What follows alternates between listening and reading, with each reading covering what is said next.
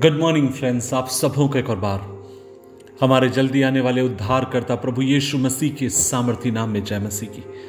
अजीजों, आज के मनन का भाग हमने लिया है जो आपको मुझे मिलता है यिर्मयाह नबी की किताब अध्याय 44 उसकी 10 आयत, book of Jeremiah chapter 44 verse 10। और इस यहाँ पर इस तरीके से लिखा है, आज के दिन तक उनका मन चूर ना हुआ और ना वे डरते गए और ना मेरी उस व्यवस्था और उन विधियों पर चलते गए जो मैंने तुम्हारे पूर्वजों को और तुमको सुनाई थी। इंग्लिश में लिखा, they are not humble even unto this day. परमेश्वर का वचन साफ रीति से कहता है कि वे, उनका मन अब तक चूर ना हुआ, अर्थात अब तक वे लोग दीन और नम्र नहीं हुए। अजीजों, परमेश्वर का वचन यिर्मयाह नबी के पास पहुंचता है और ये संदेश इजरायलियों के लिए था जो लोग मिस्र देश में बंधवा होकर रह रहे थे। और यिर्मयाह नबी उन लोगों से कहता है कि तुम्हें एक काम करने की ज़रूरत है और वो ये है, तुम्हें मन फिराकर परमेश्वर के पास लौटने की आवश्यकता है। तुम्हें अपने दिलों को तोड़कर परमेश्वर की उपस्थिति में आने की ज़रूरत है। लेकिन आप और मैं देखते हैं, अपने मनों को तोड़ने की बजाय वे लोग अपने आप को और अधिक कठोर कर लेते हैं। वे लोग अपने कान को बंद कर लेते हैं ताकि परमेश्वर की वाणी को वे सुन ना सके। और मैं आपसे कहना चाहता हूँ, इस तरीके की उनके कठोर हृदय के कारण, परमेश्वर की वचन को तवज्जो ना देने के कारण, परमेश्वर का क्रोध उनके ऊपर भड़क उठा। उन्होंने परमेश्वर के विरुद्ध में बलवा किया। वे परमेश्वर की बात को सुनना नहीं चाहते थे, वे ना ही परमेश्वर की व्यवस्था पे चलना चाहते थे। इसलिए प्रभु ने कहा, मैंने वो व्यवस्था जो तुम्हारे पूर्वजों को भी सुनाई है तुम्हें भी सुनाता हूँ, सुनो और चलो इस बात के ऊपर।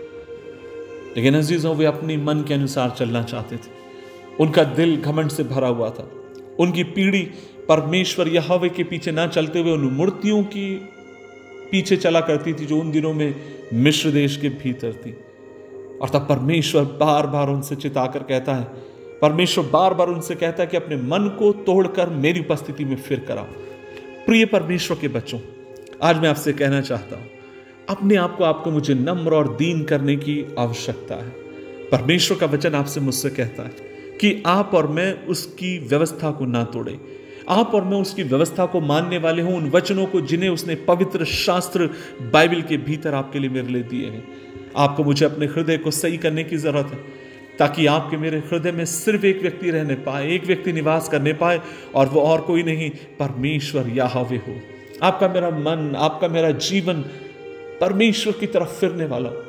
जब कभी आप और मैं परमेश्वर की वाणी सुनते हैं, प्रभु से ये दुआ करें, प्रभु मेरे मन को तोड़ ताकि खुदावंद टूटा हुआ मन तेरे सन्मुख ग्रहण योग्य है।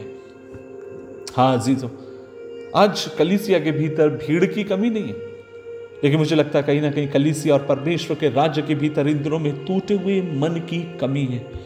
और परमेश्वर चाहता है आप और मैं जब भी उसके पास आए, टूटे हुए मन के साथ आए। अजीजों, मैं एक बात आपसे कहना चाहता हूँ, जो व्यक्ति टूटे हुए मन के पास, यहोवा के पास आता है, परमेश्वर उसको ज्यों का त्यों करने के लिए विश्वास योग्य है। उसकी खोई हुई आशीषों को लौटाने के लिए परमेश्वर विश्वास योग्य है। आज एक और बार परमेश्वर आपको याद दिलाता है अपने वादों को, और एक और बार परमेश्वर आपसे कहता है, अपने पापों से फिरो, मन फिराओ, अपने आप को तोड़ दो। अपने आप को तोड़ने का मतलब है अपने कठोर दिल को तोड़कर मेरे पास आओ।